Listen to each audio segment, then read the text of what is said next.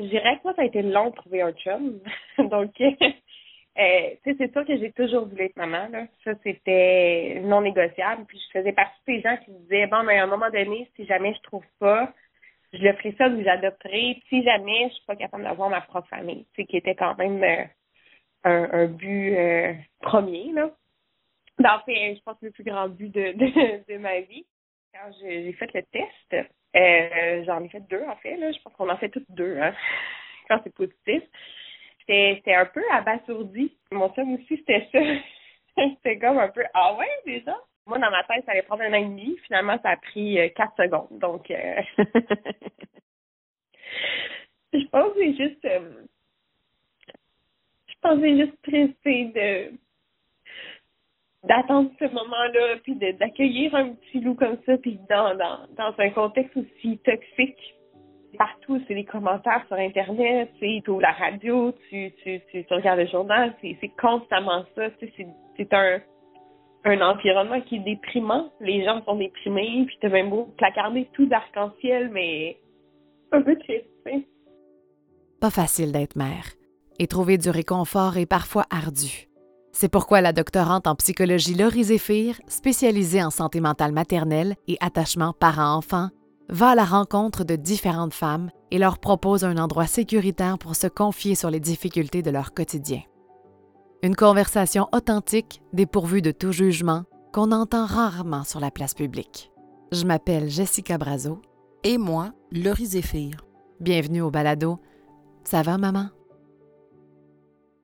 Laurie, on devait lancer notre balado dans quelques mois, alors qu'à ce moment-là, tu vas rencontrer à ton bureau des mamans pour une séance de thérapie. Évidemment, le tout sera anonyme. On va s'assurer de changer les noms des femmes qui vont te parler. C'était bien important pour nous. Mais là, on vit quelque chose d'assez exceptionnel présentement avec la pandémie de la COVID-19 qui frappe la planète.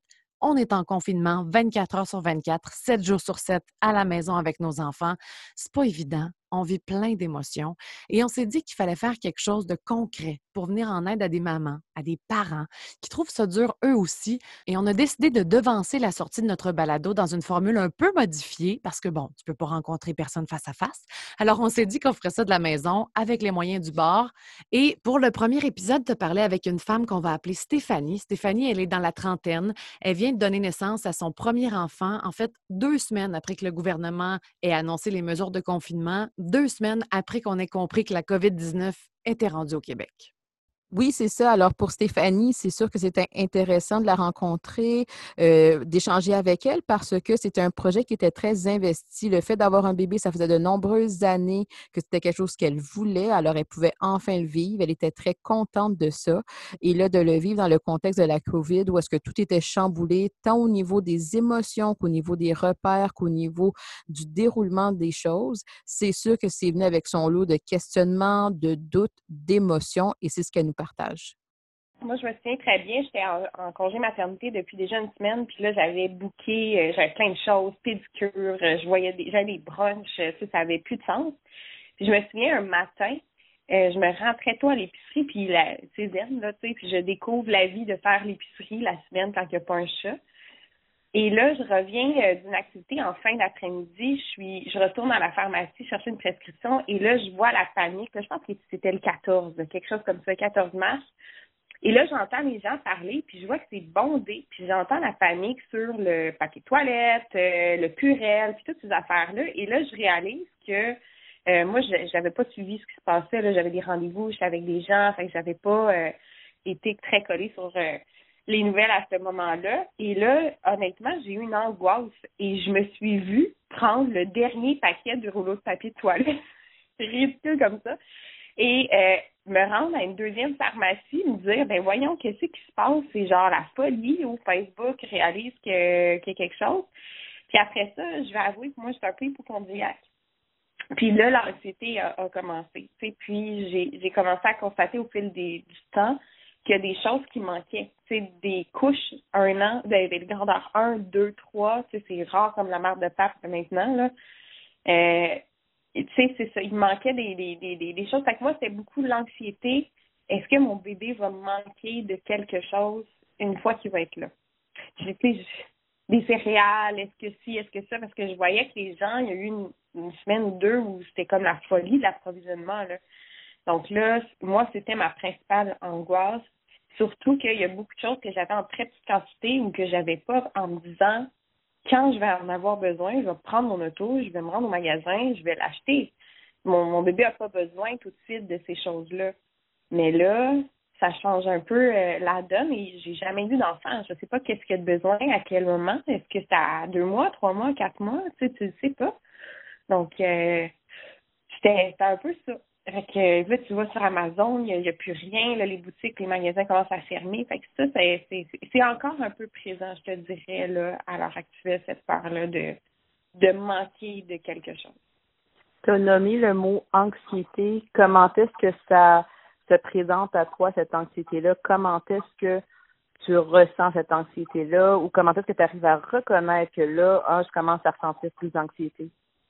Mais ben, mettons, euh, c'est exemple la fixation des, des, couches, par exemple. Là, fallait que je trouve des couches, j'ai envoyé mon chum, puis quand tu revenais du travail, ils sont en vente, puis c'est, c'est vraiment envahissant. Là. C'est la tête de ça me prend ce système-là, sinon euh, ça va pas. Puis oui, il y a ça. Moi, je me connais comme anxieuse aussi un peu. Puis, euh, c'est que ça, ça l'accapare tes pensées. Hein. Ça, puis surtout que le bébé il n'est pas encore là. Une fois que le, une fois qu'il est là, t'as plus le temps. Là. C'est, terminé l'anxiété. Là. Je vais, je vais avouer que j'ai vu ça complètement autrement parce que t'as un petit taille complètement dépendant chez toi qui, qui est adorable, puis t'as le goût du croquis joue tout le temps. tu sais, t'es occupé. Mais avant, c'est c'est c'est juste ça que tu penses. Puis là, tu entends les nouvelles, tu entends euh, euh, là, tu peur d'aller euh, de ramener l'épicerie chez vous parce qu'il faut que tu décontamines tout. Là, tu veux que ta maison, euh, tu sais, l'espèce d'effet là, que, que lorsque tu veux que tout soit propre chez toi, moi je suis allée en tout cas, j'étais allée un peu intense au bout de Javel, là, mais tu as vraiment ce réflexe-là, puissance 1000, parce que tu te dis, là, il y a un petit être complètement à nu, vulnérable qui s'en vient, il faut que je le protège. Puis, il n'y a personne qui va venir chez nous euh, saboter le, la zone sanitaire euh, extrême que je suis en train de faire. je pense que j'ai lavé les poignées de porte 350 euh, fois. Si j'ai pas dit à mon chum de se laver les mains toutes 14 secondes, je veux dire, je pense qu'il n'y a plus de peau ses mains pour voir.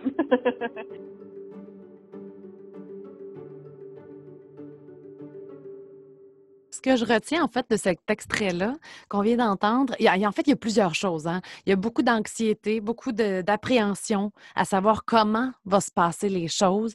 Puis il y a quelque chose qu'elle a dit qui me marque beaucoup, l'effet de nidation puissance 1000. C'est sûr que pour les femmes enceintes, les nouvelles mamans, mais même pour l'humain en général, le besoin de sécurité, c'est quelque chose qui est fondamental. On veut se sentir en sécurité face aux dangers possible. On va essayer de rechercher la sécurité pour qu'on puisse retrouver un, équilibre mental, pour qu'on puisse réussir à s'organiser. Puis c'est pour combler justement ce besoin de sécurité-là que pendant la grossesse, on fait attention à ce qu'on mange, qu'on va à ses rendez-vous prénataux, qu'on prend le temps de lire des livres.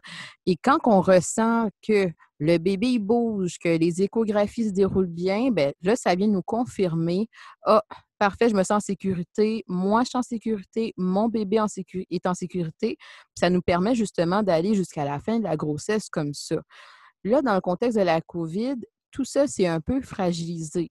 C'est-à-dire que peu importe l'information que j'ai lue, peu importe la planification que j'ai faite, j'ai quand même l'impression qu'il y a une menace qui est constamment là et qui est autour de moi sur lequel je n'ai pas de contrôle. Euh, on a vu dans l'extrait que j'ai relancé Stéphanie par rapport à son anxiété. Elle me disait qu'elle, elle avait déjà ressenti de l'anxiété, elle se connaissait anxieuse. Euh, ben, c'est sûr que pour elle, ce besoin-là de sécurité, qu'on pourrait même traduire par un besoin de contrôle quand on est dans l'anxiété, ben là, c'est sûr que là, on va aller chercher les choses, qu'on veut s'assurer que tout est bien Puis même elle, elle va nommer, j'en ai fait un peu des fixations. C'est que là, ce besoin-là de sécurité pour soi, mais aussi pour le petit bébé qui est à venir, est comme décuplé. Donc, c'est pas anodin que plusieurs femmes enceintes, peut-être qui nous écoutent en ce moment, euh, aient l'impression que là, elles sont plus hyper vigilantes sur tout ce qu'elles touchent, sur tout ce qu'elles font, parce qu'il y a un besoin de sécurité derrière tout ça qu'on veut essayer d'aller combler. Puis je me demande s'il n'y a pas quelque chose de plus grand aussi. Quand tu donnes naissance à un enfant, en tout cas, ça a été mon cas, de te demander dans quel monde tu donnes naissance à cet enfant-là. Puis là, j'imagine que, tu sais, il y en a pour qui ça peut être l'environnement, puis tout ça, mais là, elle, elle donne naissance en plein milieu d'une pandémie. Il y a quelque chose de très anxiogène de te dire, ben voyons, oui, c'est certain, parce que là, tout le monde est face à l'inconnu. Puis Normalement, quand, bon, première grossesse, par exemple, une des façons qu'on a de s'apaiser face à l'inconnu qu'on va vivre, ben, c'est qu'on va se, on va utiliser notre entourage, on va être capable d'utiliser l'équipe médicale pendant l'accouchement, on va essayer d'aller s'appuyer sur des gens autour de nous qui deviennent des ancrages pour qu'on puisse être capable de se concentrer sur ce que j'ai à vivre, sur l'accouchement que j'ai à vivre, sur la grossesse que j'ai à vivre, puis le reste, ben, il y a d'autres personnes qui sont là pour me dire, ben non, c'est correct ça, voici comment ça va se passer. L'équipe médicale va dire, bon, ben c'est correct, nous, on en a déjà fait des accouchements, puis on voit que ça se passe bien, lâche pas. Là, dans le contexte de la COVID, ben ces deux facteurs-là, où est-ce que l'entourage est involontairement plus absent et l'équipe médicale est involontairement aussi plus stressante parce que tout le contexte de l'hôpital a changé. Donc, c'est sûr que ça peut faire vivre d'autant plus d'insécurité aux femmes enceintes, à celles qui accouchent et aux nouvelles mamans? Moi, j'ai été chanceuse. Mais euh, tu sais, je sais qu'il y a des échographies maintenant qui ne peuvent pas être faites euh, en couple. Euh, je sais qu'au travers de mon chum, il y a eu un potentiel de contamination. Fait que si ça avait été le cas, il aurait probablement pas pu assister à l'accouchement. ça, ça, je pense que j'ai pleuré pendant une journée en l'apprenant. Là. ça, tu veux pas te rendre là. là.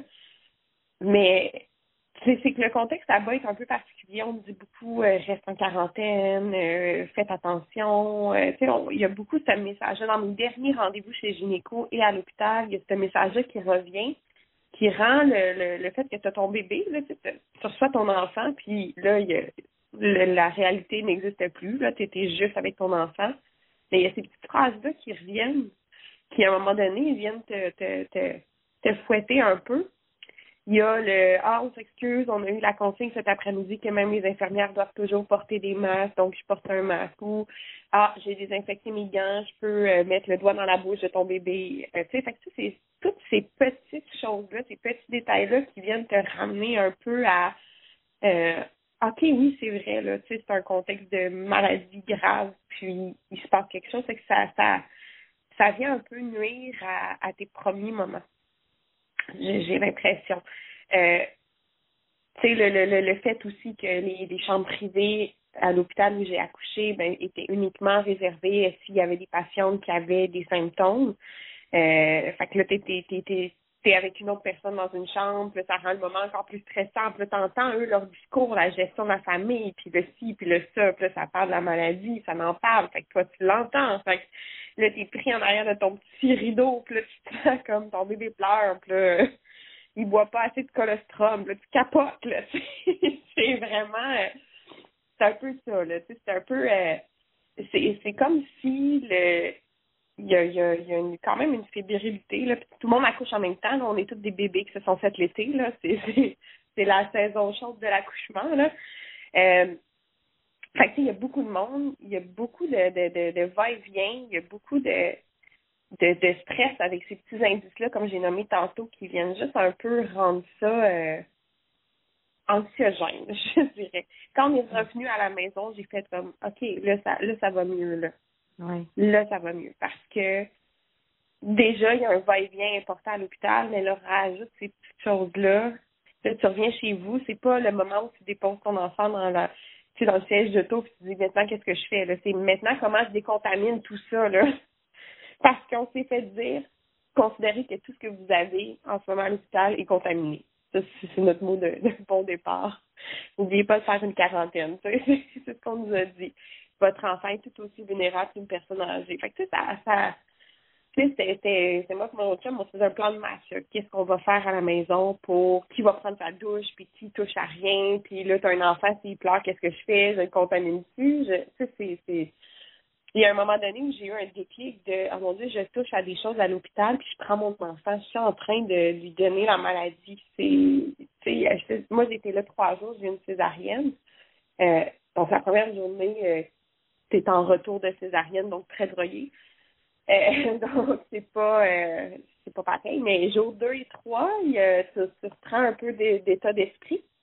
Puis euh, quand ça, ça est arrivé, j'ai, ça, j'ai, j'ai pas tant aimé. Là, je me sentais pas dans un lieu sécuritaire comme ce devrait être. J'avais hâte d'être chez parce que j'avais l'impression que l'hôpital n'était pas sécuritaire. C'est que c'était, c'est ça, beaucoup trop de gens, puis que sur, les, sur qui tu, toi, tu peux contrôler qu'est-ce que tu fais chez toi pour protéger ta personne, ta famille euh, et tout ça, ton entourage, mais là-bas, non, là. je ne sais pas, moi, si la personne est si euh, respectueuse du protocole qui a été établi. On ne sait pas. Oui, ils sont là, ils portent ton bébé, ils prennent la température, mettent les doigts dans la bouche, puis euh, let's go, on va y faire, euh, regarde, je vais te montrer, ils prennent ton sein, ils mettent ça dans la bouche du bébé, c'est comme, OK! c'est comme si on fait les mêmes choses comme d'habitude, mais en même temps, il n'y a rien comme d'habitude. Fait que chaque petite action que tu voyais, ben c'est ça, ton cerveau il dit euh, ben mon Dieu, c'est quelque chose de dangereux, mais au final, il y a, tellement un million d'actions qui sont posées en trois jours justement à l'hôpital que là, on le degré de stress va certainement augmenter un peu plus. Oui, puis je me dis à la pédiatre qui nous dit que le lieu le plus dangereux pour l'attraper, c'est l'hôpital. C'est à l'hôpital. On veut dire ça, tu sais avec ton enfant de 14 minutes. C'est pas euh, quelque chose de très rassurant en wow. oui. Mais, oui. Mais c'est pas pour mal faire, c'est vraiment c'était vraiment pas, euh, tu sais, je me suis fait euh, comme recommander en fait plusieurs fois d'être très très prudente, de rester en quarantaine avant l'accouchement, après l'accouchement aussi, euh, de pas aller à l'épicerie, de faire livrer, etc. mais tu sais, les, les, les, les spécialistes, dans le fond, dans le domaine de la santé te le disent, c'est dangereux. Puis là, tu, réalises, tu entends des messages du gouvernement, tu entends des messages un peu de n'importe où, mais quand ça vient d'un, d'un médecin, de, de peu importe, tu le crois, tu sais, beaucoup, là. Fait que la façon dont ils te le disent, tu comprends, il veut te prendre soin de toi, il veut s'assurer que ça va bien, mais ça, ça, je vais t'avouer que ça, ça l'a fait peur. Mon premier suivi de grossesse, ben mon premier, euh, la première fois que la médecin de suivi de grossesse m'a fait ce, message-là très clair de là, à partir de maintenant, tu sors plus de chez vous, toi et ton chum, vous êtes en quarantaine, tu t'en vas accoucher, puis il faut protéger l'enfant. Là, tu, tu, il y a comme quelque chose d'alarmiste qui vient de s'installer. Puis après ça, à l'hôpital aussi, même message, même discours. Euh, c'est dangereux, fais-toi livrer, un bac de décontamination chez toi, il n'y a de rien qui doit rentrer. Euh, c'est donc tout ça, là. C'est ça, c'est ça. Fait arriver avec le bébé, c'est bizarre.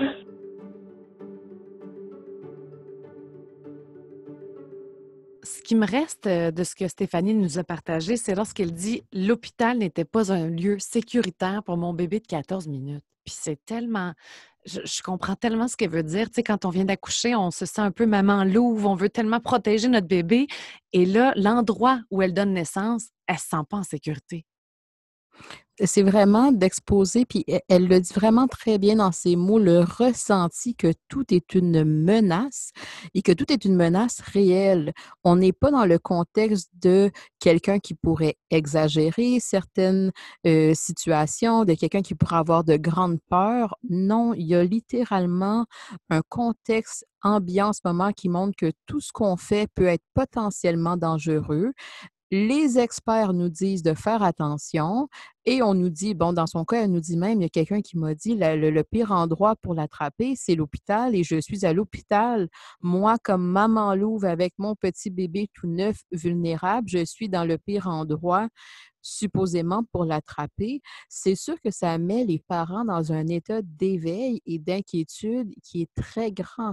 Et surtout, c'est de leur faire vivre de l'impuissance. J'ai pas vraiment le choix d'être à l'hôpital pour avoir ma césarienne, pour attendre d'être suffisamment rétablie pour repartir avec mon bébé.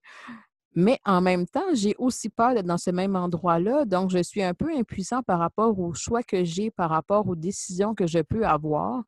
Et il n'y a personne qui peut vraiment me rassurer par rapport au contexte actuel.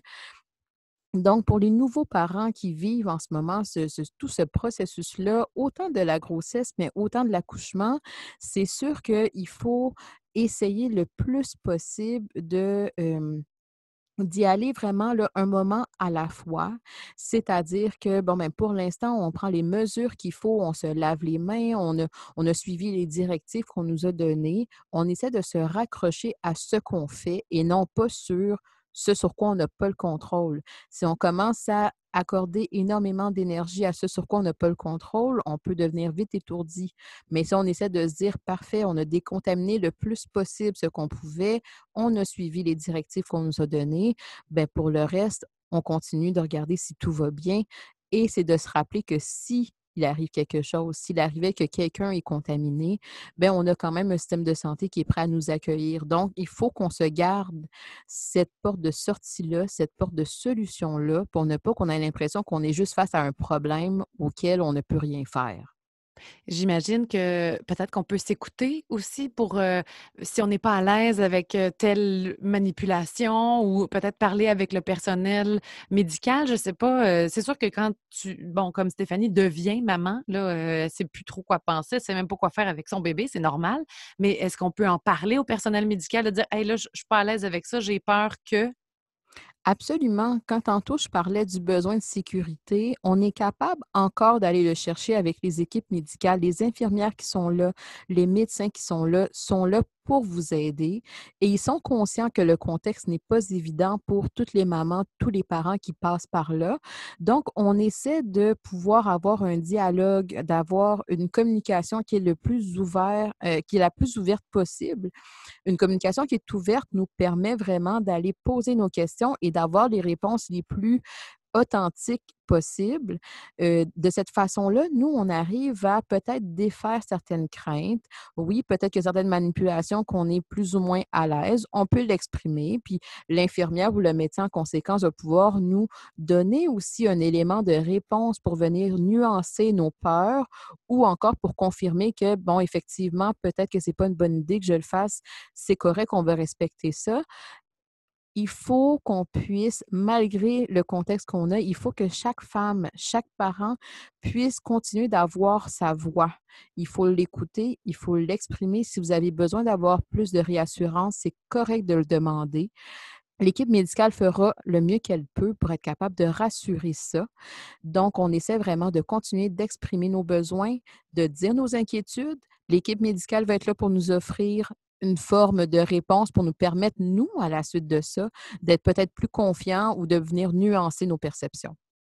Bien, je trouve que tu fais un beau parallèle avec le fait que justement, il y avait comme le contexte totalement chaotique autour. Là, de, on, ouvre les nouvelles, puis on voit à quel point il manque de tout, à quel point on est menacé puis en danger. Puis toi, tu attends un petit bébé tout neuf, tout beau, qui est totalement vulnérable, qui est super sensible à l'environnement. Fait que c'est sûr que comme maman, l'instinct de vouloir le protéger doit être encore plus décuplé parce que déjà qu'on a envie de le faire quand on n'est pas en contexte de pandémie, ben là, c'est encore plus euh, un écart entre l'environnement qu'on a et le petit bébé.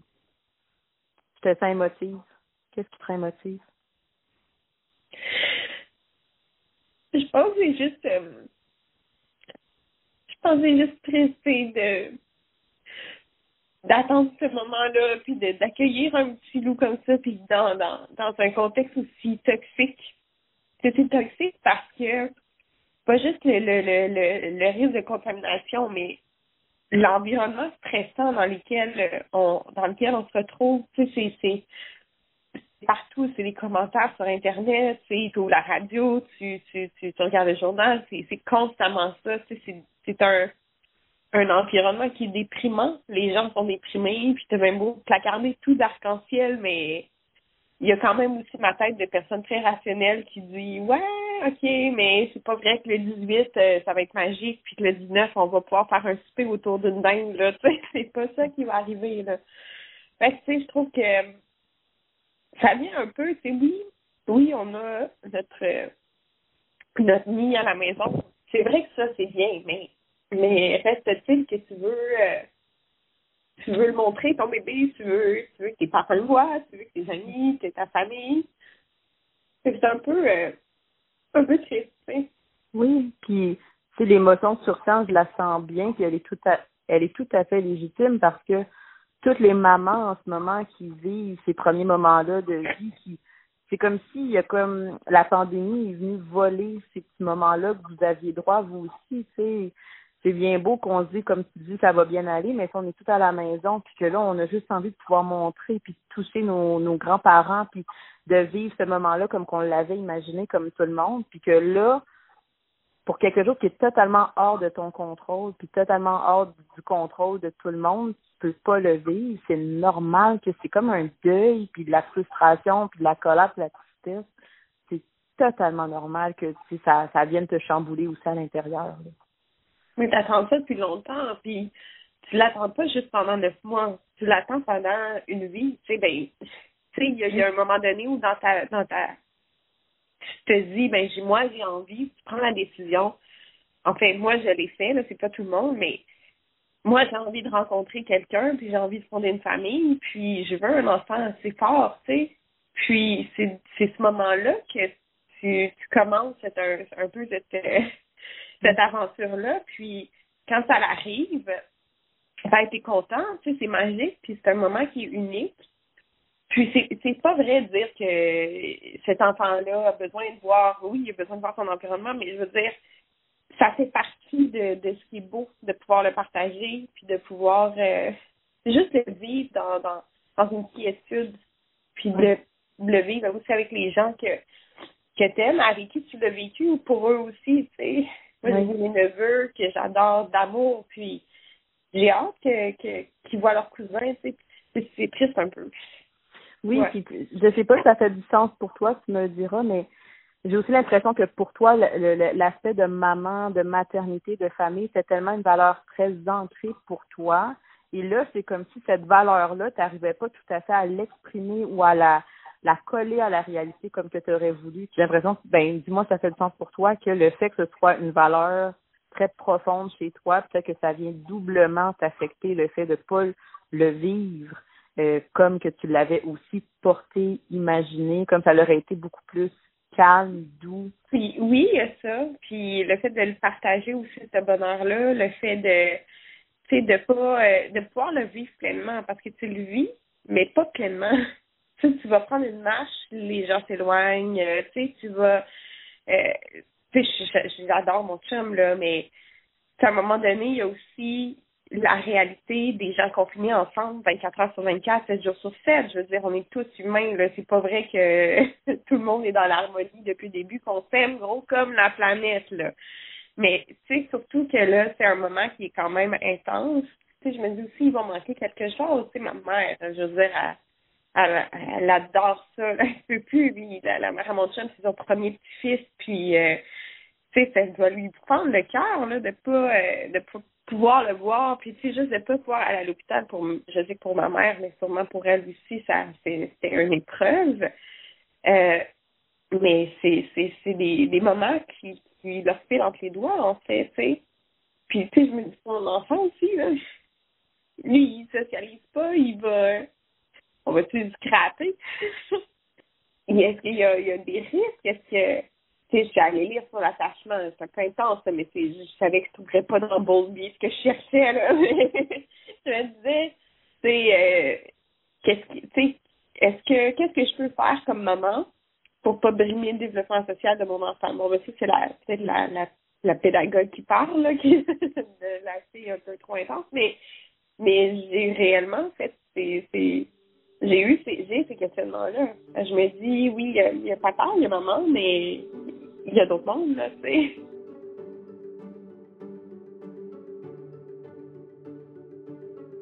Le risque que j'entends, c'est beaucoup de déception. Euh, sur le après l'accouchement, le retour à la maison dans le partage de Stéphanie. Et j'ai comme l'impression, ben, corrige-moi si je me trompe, mais que ça peut quand même arriver à plusieurs mamans. Oui, là, c'est dans le cas de la COVID-19, de la pandémie, ça se passe pas comme elle l'aurait voulu, mais c'est rarement comme on l'avait imaginé ce qui se passe quand on arrive à la maison avec le bébé. J'ai l'impression qu'on idéalise peut-être beaucoup le après. Bien, je pense que chaque maman a un peu sa façon à elle de vivre ce processus-là pendant la grossesse. C'est sûr qu'il y a ce qu'on appelle le, tout le, le processus d'anticipation, c'est-à-dire qu'on essaie de se préparer à différentes éventualités, à différentes possibilités dans le futur qui vont arriver. Là, dans le contexte de la COVID, bien là, c'est sûr que même si on a essayé d'anticiper quelque chose, d'anticiper le fameux moment qu'on arrive à la maison avec le bébé la première nuit, bien là, tout ça est un peu chamboulé et a été chamboulé de façon très rapide. Il va y avoir certaines mamans pour qui l'anticipation a été, bon, peut-être moins investie, peut-être qu'elles n'étaient pas rendues là. Donc, la réalité étant telle qu'elle est, ça les chamboule pas tant que ça parce que, bon, ben, je m'étais pas fait de grandes attentes par rapport à quand j'allais arriver à la maison. Et comme la COVID est arrivée, j'ai eu le temps d'anticiper un peu plus mon retour à la maison selon la réalité de la chose. Les mamans pour qui c'était très investi, qui avaient vraiment pris le temps de beaucoup planifier, penser les choses, là, ben oui, peut-être que si tout a été mis dans un contexte un peu plus chaotique à cause de la COVID, ben là, peut-être que oui, c'est plus difficile. On vit de la déception, on peut vivre de la tristesse et c'est correct de le vivre comme ça. On peut même ressentir de la colère, de la frustration. Toutes ces émotions-là ont de la place parce que toute notre intégrité physique, toutes nos réflexions, tout notre processus psychologique a été chamboulé et ce de façon très rapide. alors oui, peut-être que ça, ça va avoir affecté un peu plus les mamans dans le contexte actuel. Mais j'imagine que ça doit être peut-être difficile aussi à vivre seul avec son conjoint. on ne peut pas le partager nécessairement avec ses parents, on ne peut pas avoir d'aide non plus des grands-parents avec le bébé. Tout se vit à la puissance 1000 finalement. Oui, puis Stéphanie l'exprime vraiment très bien, le besoin de connexion. En ce moment, non seulement on est confiné à la maison avec les gens avec qui on vit, mais elle, dans son cas, elle, il y avait aussi quelque chose de très anticipé, de très investi sur le fait de je vais pouvoir présenter mon bébé à grand-maman, à grand-papa, à mes neveux, à mes nièces. C'était des moments qu'elle avait imaginés et c'était des moments qui, avaient, qui étaient très possibles avant la, avant la venue de la COVID. Alors, quand ça s'est arrivé, ben là, c'est sûr que tous ces souvenirs-là, tous ces rêves-là, tous ces, cette anticipation-là qu'on avait faite, c'est un peu un deuil à faire. Donc, on arrive dans un contexte où est-ce qu'on a besoin des autres, mais je ne peux pas accéder aux autres et je suis confrontée à vivre ces petits deuils-là où est-ce que je ne pourrais pas vivre ces moments-là. Et ça, ça peut effectivement faire vivre un peu plus d'émotions qui sont négatives. On voit qu'il y a quand même des choses que les nouvelles mamans peuvent faire pour essayer d'aller rechercher ce besoin-là de connexion, que ce soit de se connecter un peu plus via les plateformes qui sont en ligne. Si on peut aller devant chez grand-maman, chez grand-papa, chez les oncles et tantes à deux mètres de distance pour montrer le bébé, ce qu'on est capable de faire dans le contexte actuel en toute sécurité, n'hésitez pas à le faire. On n'essaie pas de ravaler toutes ces émotions-là qu'on a à l'intérieur de nous.